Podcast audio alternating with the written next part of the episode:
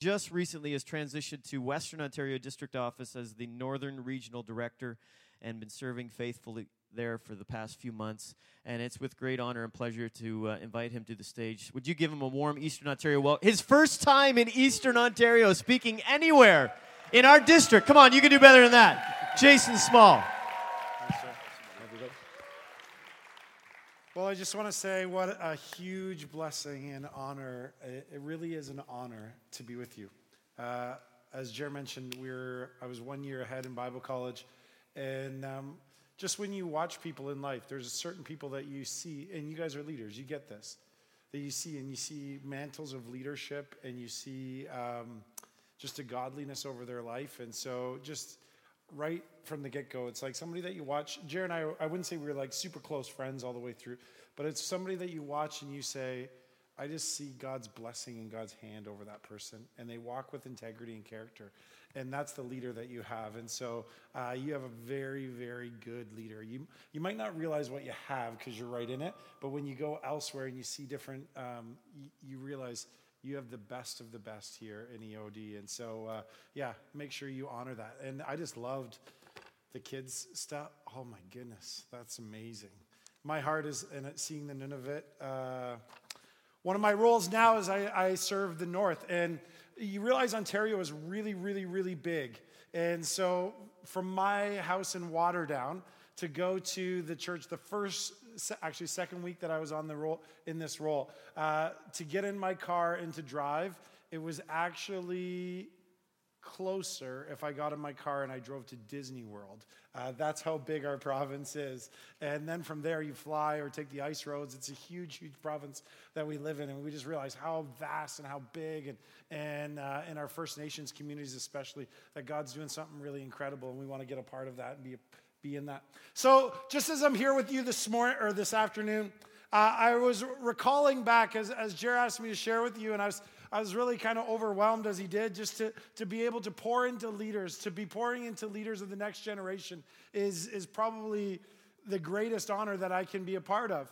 And um, I remember back when I was a student and we had one of these type things. We used to call it way back in the day, called it Firehouse. And so it was called Firehouse. And there was a lady by the name of Jeannie Mayo who came to speak. And actually, I believe it was an EOD and WOD thing together. So if uh, you're here from either one of those sides and you're really old like me, you'll remember this. And so uh, Jeannie Mayo came and spoke, and, and I was just churned inside. It was like God was speaking to me. And she was talking about becoming sacrificial to reach your communities, to be see multiplication happen in your communities. And it's funny how you bring back, as, as the theme was this multiply kind of theme. And, and God really brought me back to that moment when I was a teenager. She, she challenged me to go and be generous over my schools to see people won for Jesus. And I remember uh, they also had this thing called See You at the Pole. Anyone ever heard of that? It's like an old school kind of movement. And they used to have once a year, they'd challenge you to get around your flagpole at your school, begin to pray over your school. And so I went and I said, okay, I'm going to do this. And they, they pumped it up and they said it was going to be this great thing. And I was expecting a whole bunch of teenagers to show up at my school. And I remember that morning, I was the only one. I was like hugging my flagpole. Dear Lord, do something. In her words, be sacrificial, be generous. And I remember as a teenager, I had like no money. And so I was like, what does that mean? And so I bought Timbits and I started this little Christian group at my high school. And I didn't even know who would show up. And I just said, Free Timbits Christian group, or I forget what I called it. It was probably better than that. But, anyways, and so I set these out, and, and week after week, I just start this, and, and there's these people started coming in. We started talking about Jesus, and, and before you knew it, it was like it started to grow, it started to multiply. And by the end of high school, we had about 100 students coming every week, and we saw God do incredible things, and God began to work in the lives of, of other teenagers. But I remember it started in a moment like this. God challenged me to be generous to see multiplication happen. That God challenged me to get to, to not be close-handed, but just, just to begin to have courageous uh, generosity with my time, with my resources, with my heart around those around me. Here's what I want you to do. Uh, just with the person around you, you can chat uh, with those around you, and, and I want you to begin to ask the question. Um, What's some crazy generosity that you've seen in your life before? Okay, someone that's just like been generous in a way, not just financially, but just generous in life that you've seen enacted. So you can move around, sit with somebody smart if you want, and just chat about that, or sit with someone really good looking if you want to move over right now and say, hey. And uh, just talk about generosity, benefits of being generous, and generosity lived out. Go ahead.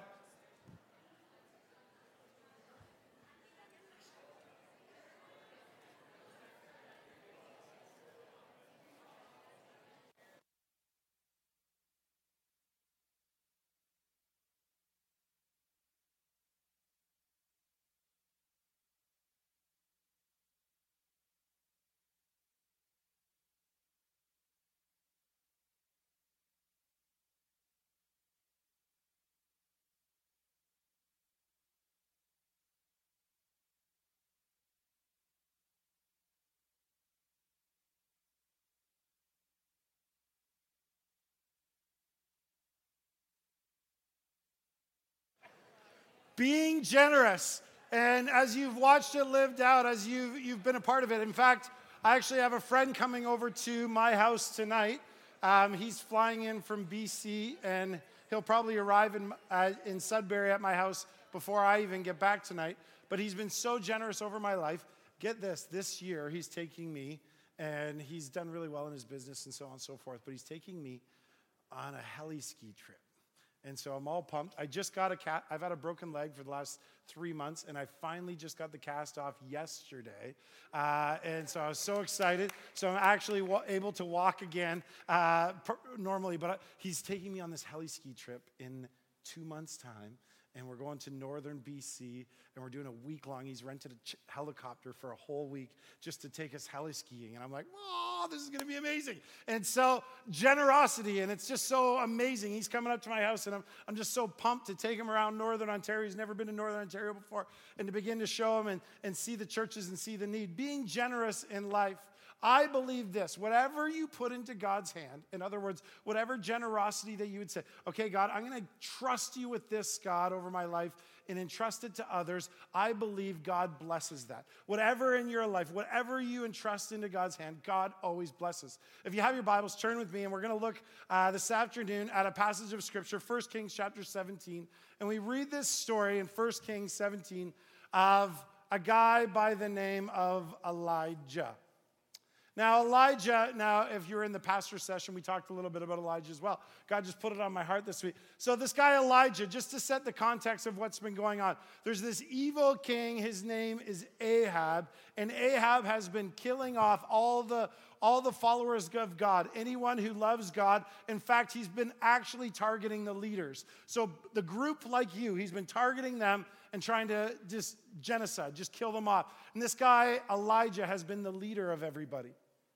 Now, God's spoken to Elijah, and there's, in fact, been a famine in the land. God said, as judgment, there's going to be no rain for a season. In this crazy, crazy moment, um, this guy Ahab, he's got a wife, and his name, her name is Jezebel.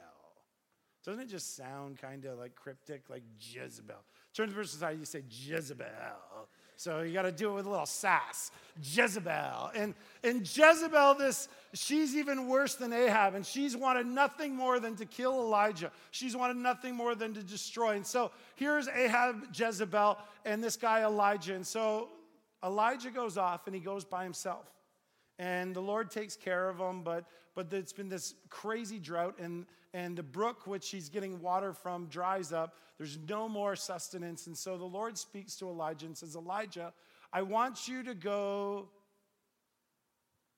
to Zarephath. Now, Zarephath, you have to understand, is the hometown, the very hometown of Jezebel.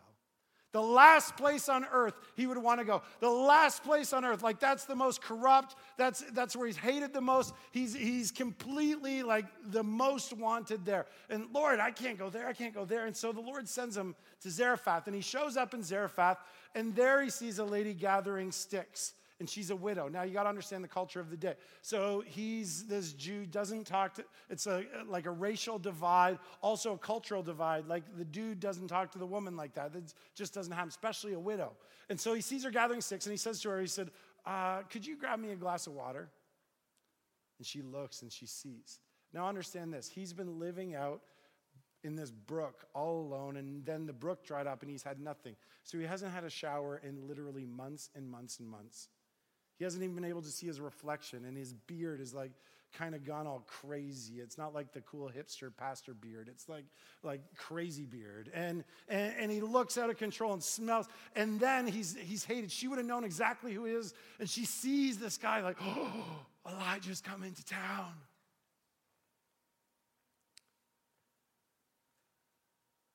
And she said, Okay, I'll go get your water. And she does this. It's just this amazing moment of like, wow. And as she goes to get the water, he said, Oh, just wait, one more thing. Um, could you make me some pancakes as well? Like, could you make me some, some bread? Some, and, and she said, Well, here's the thing. She said, Actually, the famine is so severe that my son and I were, I'm a widow, my son and I, we have just this little bit of flour left like almost no flour left. Little bit of flour, a little bit of oil. I'm going to go home, and this is going to be our last meal, and we're going to die. Talk about like, wah, wah, wah. like heartstring story extraordinaire. And so she said, We're gonna go, we're gonna go home and we're gonna die. We're gonna eat this and die. And, and he said to her, Listen, this is when you know you have to have heard from God. Like I listen to this story, I'm thinking, how could he do this? He said, Well, before you do that, could you make me some first? Oh, we're going to die. This is our last meal. No, but could you get me some first? Dibs, please? Come on. And so she hears from the Lord and she said, You know what? God spoke to her. It said actually that God put it on her heart and God spoke to her. And so she starts to mix up the pancake mix and she starts to, to do it and her son is looking thinking mom what are you doing this is our last meal and i'm sure the, the tears are running down her cheeks and, and, and as she begins to make this final meal and serve him up first. How many people love pancakes? So i started this church in waterdown and we serve pancakes every sunday at my church. And it was kind of a crazy thing. So here you got to have some pancakes over here. They're a little chilly so i don't know if they're any good. Okay, so she serves him first. And you know what the amazing thing was? God multiplied, and all of a sudden the oil that was to run out, and all of a sudden the flour in this like crazy supernatural miracle multiplied. The next day comes, and it was like, okay, God, wow, you supplied my needs for a day. We know that, you know, you gave us this miracle right before we died just so that we, we kind of know that you are God. And guess what? As she began to mix it again, day two, once again, the oil didn't dry up. Once again, the pancake mix comes out. And, and once again, she begins to, she takes this pancake mix and, and gives it to Elijah. Come on over here. Yeah, you got to, over here. Cat, Captain America over here. Every single day. It amazes me that God doesn't just say, okay, once or twice is enough. And, but God actually uses this lady because of her yieldedness, because of her willing to trust God. And he teaches the leader of the nation something through the least of the nation that when you put into God's hands, He multiplies.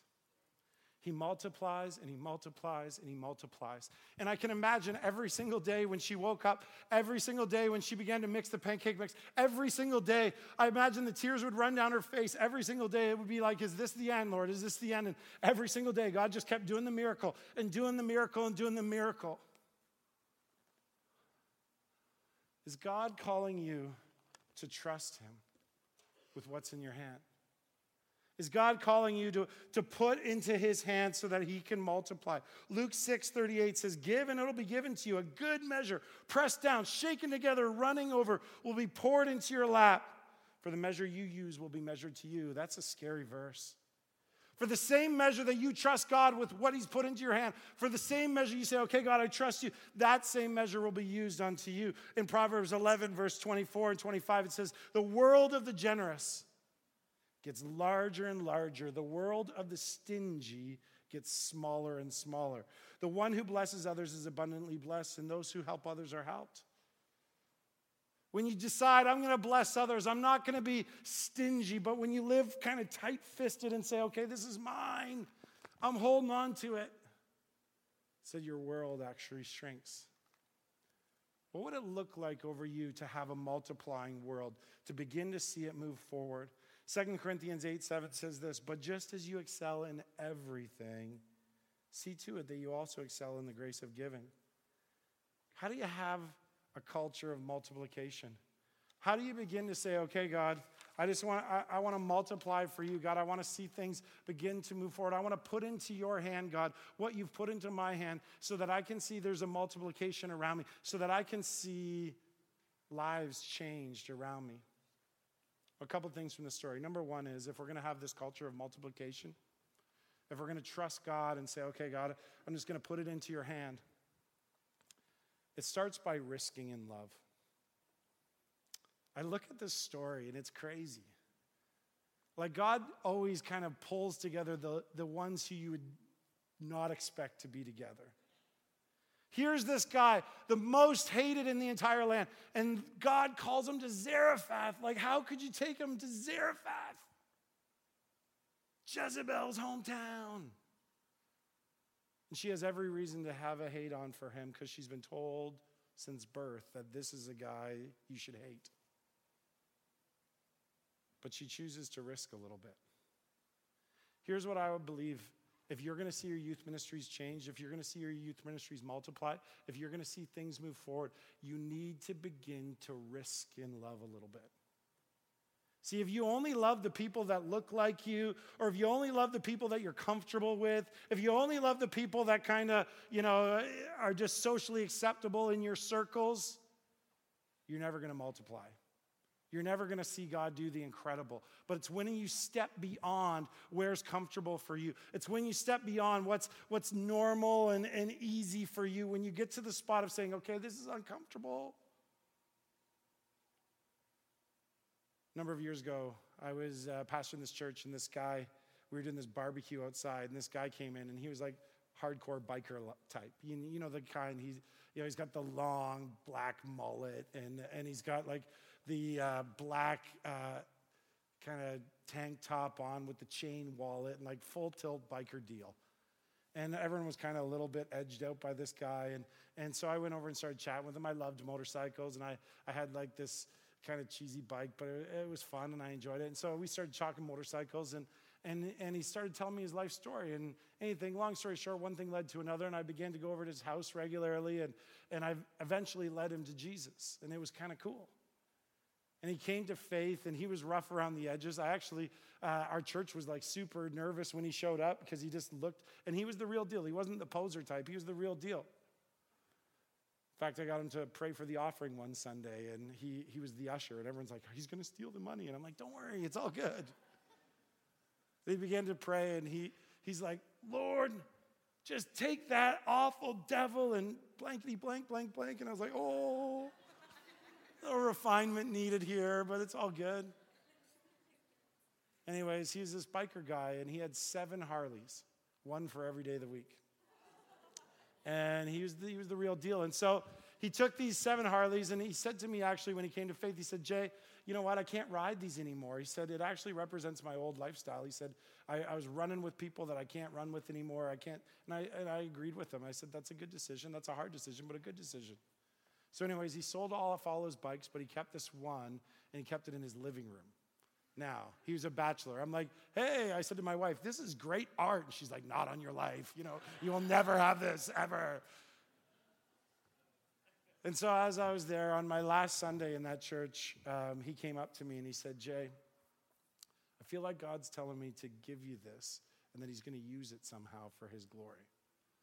I was like, you have heard from the Lord, you know, like hallelujah. And I received that, you know. And, and so he, came, he, he gave me this bike. And so I got this Harley. And it was an old renegade kind of Harley. And, and if you know motorcycles, all it's old shovel head and big ape hanger bars on it, kind of raked out, kind of a little bit renegade. And so he gives me this bike, and, I, and I'm like nerdy white pastor guy. And, and so I start, you know, riding it, and I take it downtown. I'm downtown Burlington this day, and, and I'm riding this bike, and this real biker comes up. I'm like poser. This real biker comes up, and he's like, hey, did the wizard paint that?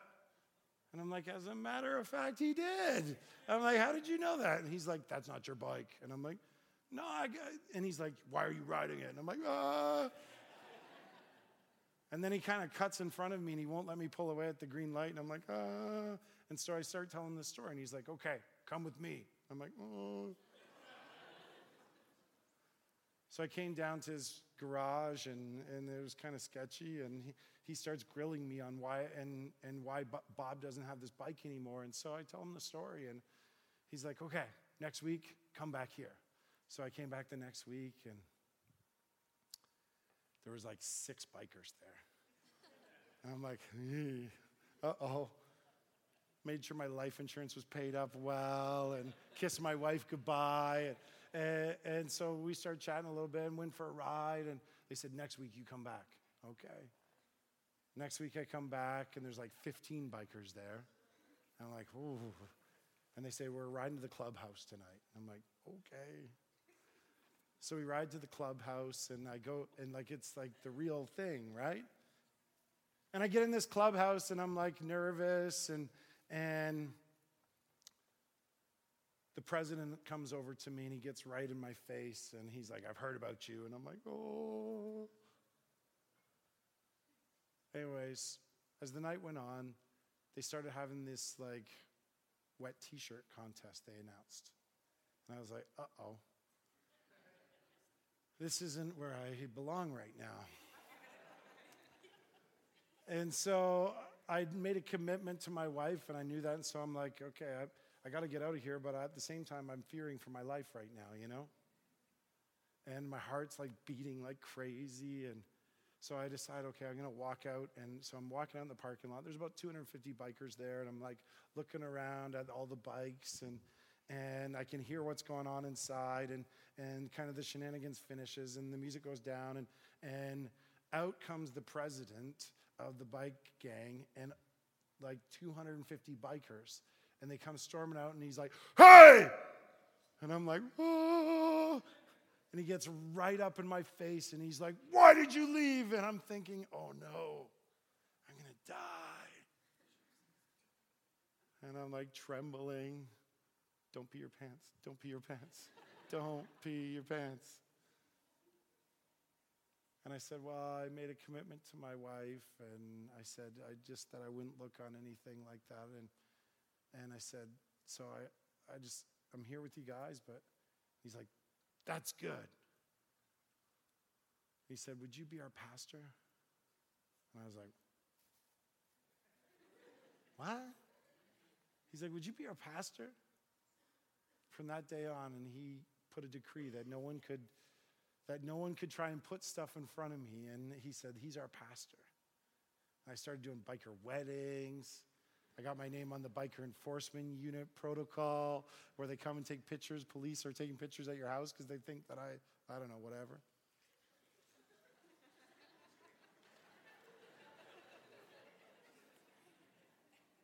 Moments in life from risking in one day at a barbecue taking a step across the room to somebody that nobody else wanted to talk to, all of a sudden opens this door and you can reach people that I never thought I'd ever reach. Who's the student that God wants to take you to? that maybe nobody else is touching, that nobody else is going. But it's to require you risk. It's to require a little bit of messiness. It's to require a little courage. It's to require that you go out to the, to the person that's not exactly like you. But if you're content to just have a group that everyone's the same and everything's okay, you're just having a group. But when you begin to put it in God's hands, say, okay, God, I'm going to be generous with those who are not like me. I'm going to risk a little bit. I'm going to go to Nunavut to a community that they're not like me. And when they speak Cree or Ojibwe, or it's different. It's a little freaky when there's people that are on drugs and alcohol. There's, it's a little freaky. But I care enough. I love that this widow, the least one you'd expect. Okay, Elijah, come on in. Risk and love.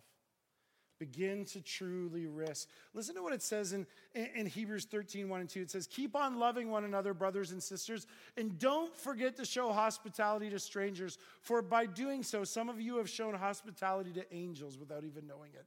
That scripture blows my mind. That sometime when you risk a little bit in love, that you actually might be entertaining God's chosen servant, just as this widow was. Risk in love, number one. Number two is we need to begin to embrace inconvenience. And you're like, what? If anyone would have had a past this day, it would have been this widow. Like, if anyone would have said, I need to focus on me right now, all of us would have said, for sure, she needs to focus on me right now. I hear that all the time, and it just bugs me. I just need to focus on me right now. I just, I need to go for a season of just investing in me. Here's this lady who of anyone in the whole world at any time. I'm making my last meal because we're about to die. And Lord, you choose this time? You choose this moment? See, I believe that God actually speaks to our convenience and our comfortability. That it's at those times that he challenges us to put forward a little bit. It's at those times he, he pushes us forward a little bit and, and, and challenges us. I'm a guy that's pretty impatient. You know, when you're waiting at Tim Hortons and there's like the long line of people, and everyone knows what's for sale at Tim Hortons. And they have like 15 minutes to decide as they're waiting. And then they get up to the counter, hmm, what do I want? Uh, what kind of donuts do you have again? Stop, you know what kind of donuts they have at Tim Hortons. Just order. I get impatient. Embrace inconvenience every once in a while. See, I believe that God's wanting you and your youth groups to have those moments when you're really busy, but all of a sudden God just says, okay, enters stage left and says, okay, it's now time. Three weeks ago, I was going up to this meeting, and Northern Ontario is really vast. And so I was in a meeting in in New York the day before, and I was I had this long drive. I came to uh, Toronto, and, and I knew I had to leave like super early to make it in time. It was about a 13 hour drive to get to where I was going. And so I was in the car, and I actually left myself a little bit of extra time. And I thought, and by extra time, I left myself two hours just for anything. And so I'm driving, and I'm driving, and I get to Sault Ste. Marie, and I'm like, okay, I got lots of time. I'm going to be good. And it's Northern Ontario, so there's two seasons. There's like winter in construction. And so it's construction season, and I'm driving, and, and it's two lane road, and, and so you can't pass very good. And, and all of a sudden, there's like these stops for construction. And then there's one, and there's two, and there's three, and there's four. There's 27 stops for construction. One of them lasted 45 minutes. I'm like, now, I was on my way to a meeting where there was a church split kind of about to take place. There was some challenge that was going to take place. And I was, my heart was grieved for it, and I wanted to be there and, and to kind of support this church as they walk through the, the yuckiness of things. And, and so I start getting like, uh oh, I'm going to be late and I'm driving, I'm driving. Like, remember, I've been driving for 13 hours now almost. And, and, and so I'm driving and driving. I'm like, I'm going to be late. And so I start trying to drive fast and I start trying to pass like six or seven cars at a time. And I'm like, okay, hurry, hurry, hurry, hurry, hurry.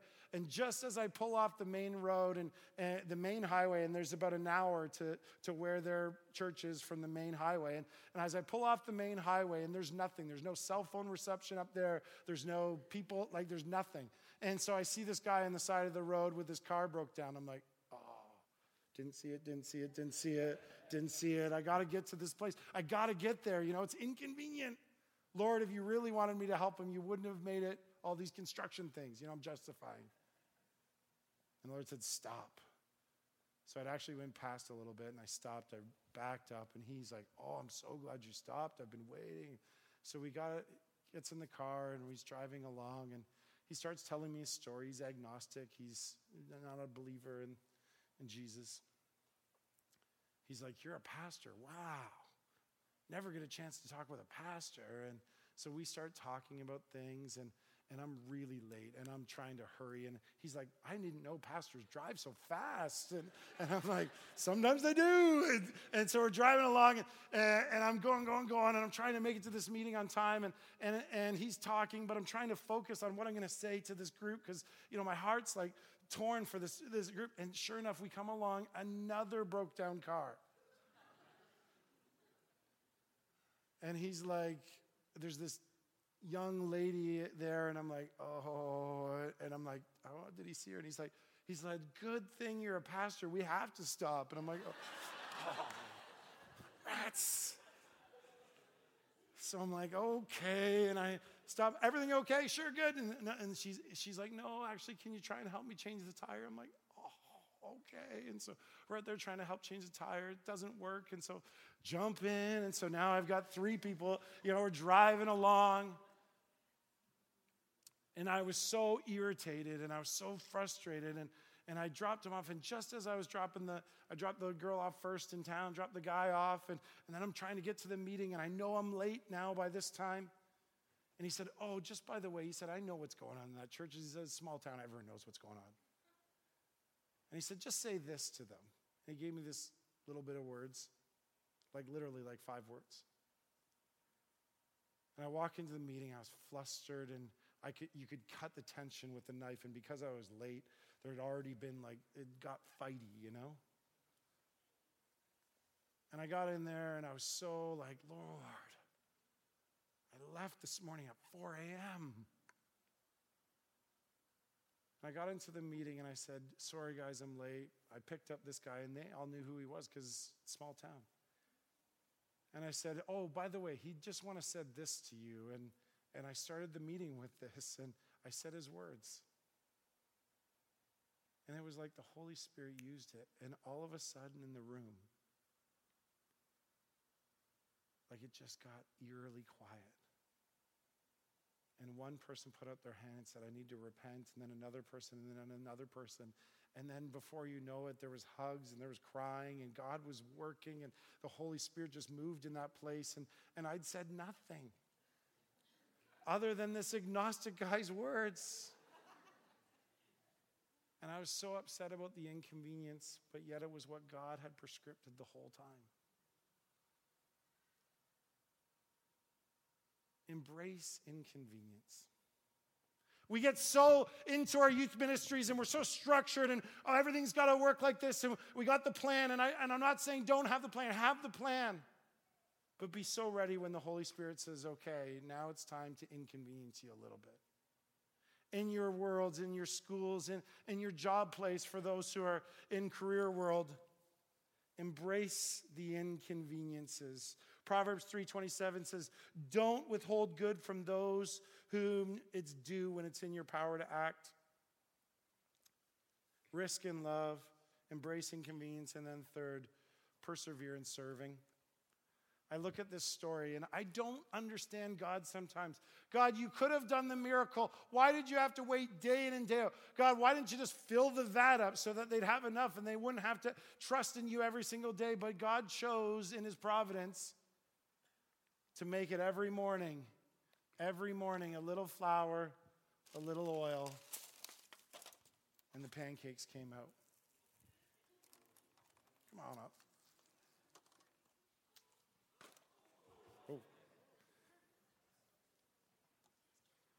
You know what? Some of you have been serving in your youth group, and you've been every single day. It feels just like, okay, just making this again. And God says, just wait. See, God used her to change the trajectory of a nation, to multiply and change the entire nation because she persevered. Some of you, you're working and you haven't seen the breakthrough yet. And it's like just in the grind of the daily prep. I want to encourage you to keep persevering.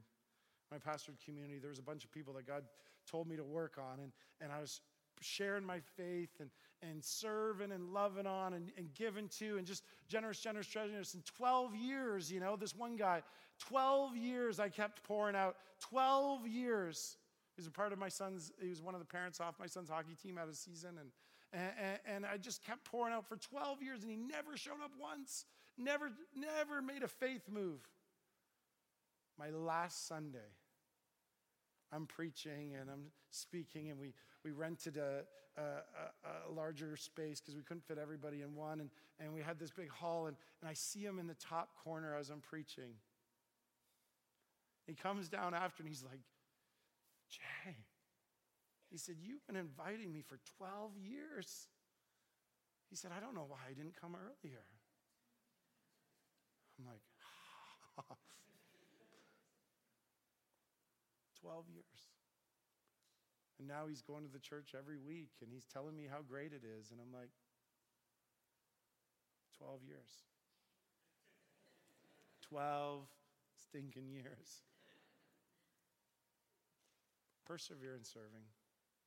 I love that this lady, I wonder what would have happened after like two weeks if she just decided, you know what, uh, I'm tired of this. Uh, I'm tired of every single morning, like mixing and every single morning having to wait on God, every single morning depending on a miracle.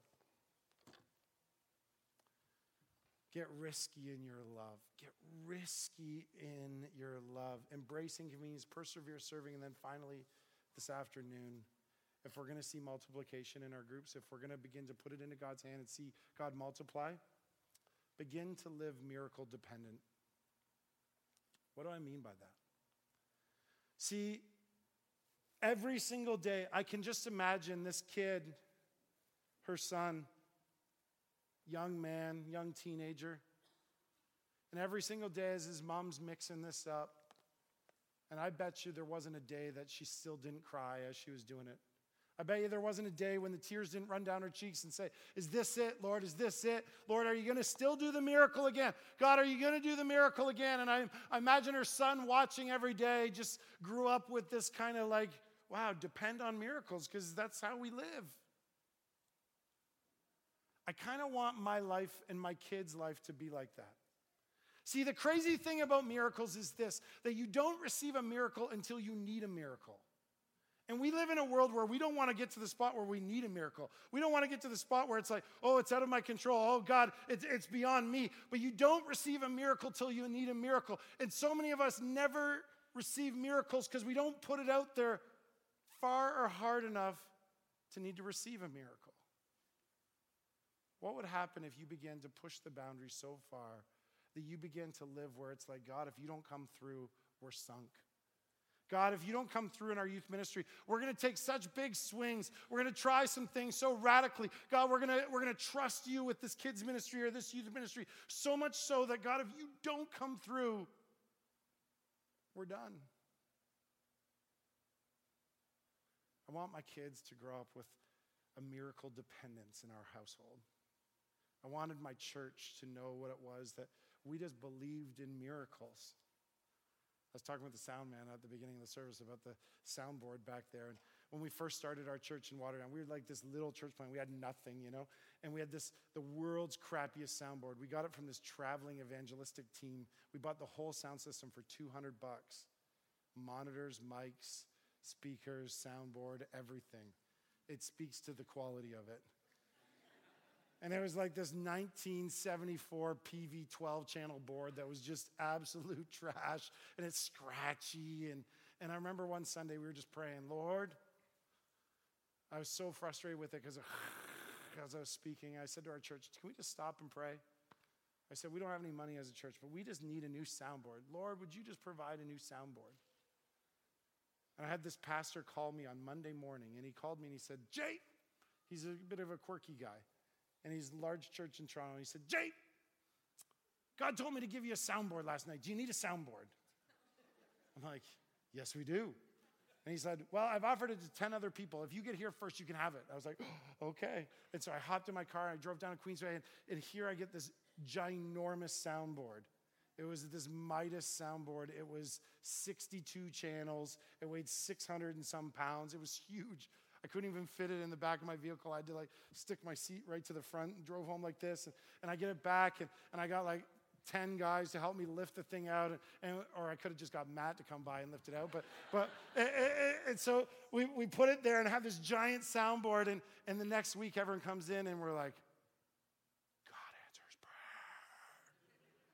We have the world's largest soundboard with 30 people coming to our church.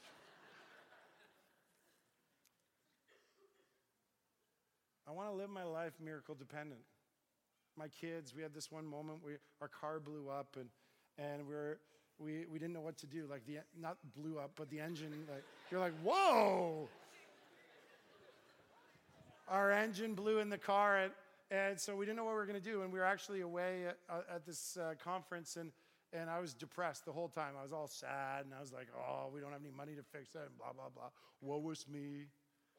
And my kids in the back, my daughter, she was just, she was like about 10 at the time, and she said to me, she said, Dad, you always tell everyone to pray for stuff if, if, if, if we need a miracle. And I'm like, yes, thanks, shut up. You know, I'm to be miserable. And it hit me, okay, I'm to pray. And we were on this drive, and I'll never forget the moment. We just began to pray, and Grace said, okay, well, I, would like to pray that we get, um, I would like a Volkswagen Beetle convertible. I'm like, well, I said, God doesn't, uh, and I said, that wouldn't be practical. And my son Caleb, he's like, Dad, I'd like a Mustang. That would be awesome. And I'm like, no, no, like we need, and I said, we need something just practical that, and, and I'm trying to like temper them a little bit. This is me, the man of faith. And Grace is like, well, Annie Sue has a Ford Focus that I love, and I've always wanted a silver Ford Focus with a sunroof, Dad. So I said, okay, just pray. And so I'm miserable and I'm driving, and my kids start praying. We get back from being away. I come to church and I got these three messages from this lady. And Nancy Wilkes said, Jay, she left this message. I don't, she said, where our family was having dinner and she said, we were praying and we just felt like the Lord tell us to give you guys a car. Do you need a car? And I was, I just started to weep. We go to get this car, and it's a silver Ford Focus with a sunroof. My son Caleb's like, Oh, Grace always gets to pick. he's like, Why didn't we pray for the Mustang, Dad? God doesn't always answer it like that. But here's what I tell you I've learned in my life that miracles happen when you need them and when you begin to depend on them. I don't know why God chose to make it so that Elijah needed this miracle every single morning.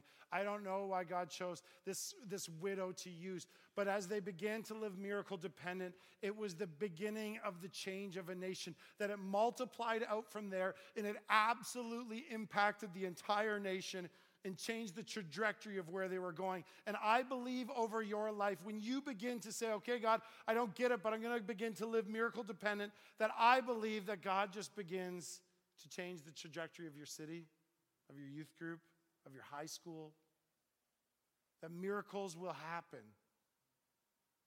I just believe. So here's what I'm asking you today Do you want to multiply things?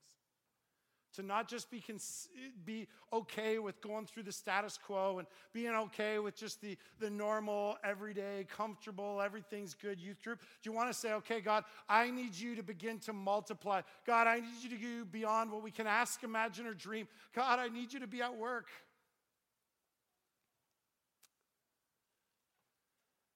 Because I want to tell you, I've seen it too much to not believe it when you begin to trust Him and put it into His hands, when you begin to say, okay, God, take my life, God, take my talent and my gifting, God, take my finance and my resource, God, take my time. It'll be inconvenient, I, I guarantee you. It'll be moments when it causes you to risk, to be a little more courageous, to step out. There'll be moments of slogging where it just feels like, oh, it's just been this day after day. But oh, there's going to be moments of miracles. And there's going to be moments when it's like, I can't believe what God is doing. I can't believe how God has worked. And folks, I want to tell you, students, when you begin to see God at work like that, it changes everything my last Sunday at community when I sat back and gym full of people and oh they're all up in the risers and I look out and all these people that you've had the opportunity to walk through faith and baptize and There's nothing better than that. We started our youth group in a little cafe and just rented out this cafe at night with a couple students and see it grow to become this great youth group. We stole one of your pastors from the EOD and Scott and made him our youth pastor and see how he did incredible things.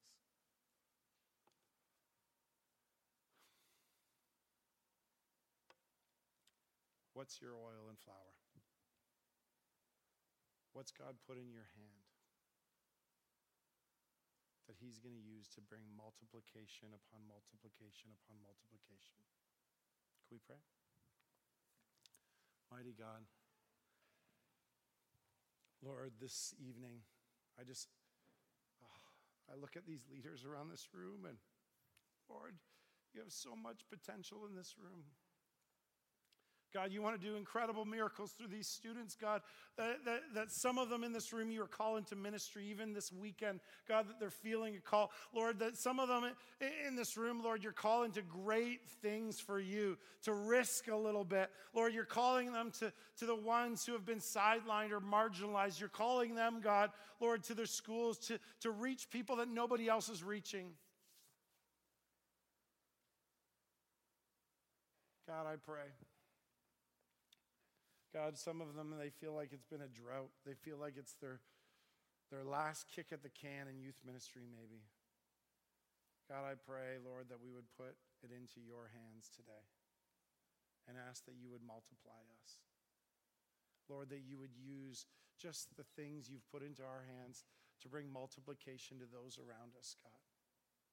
To transform, God, those around.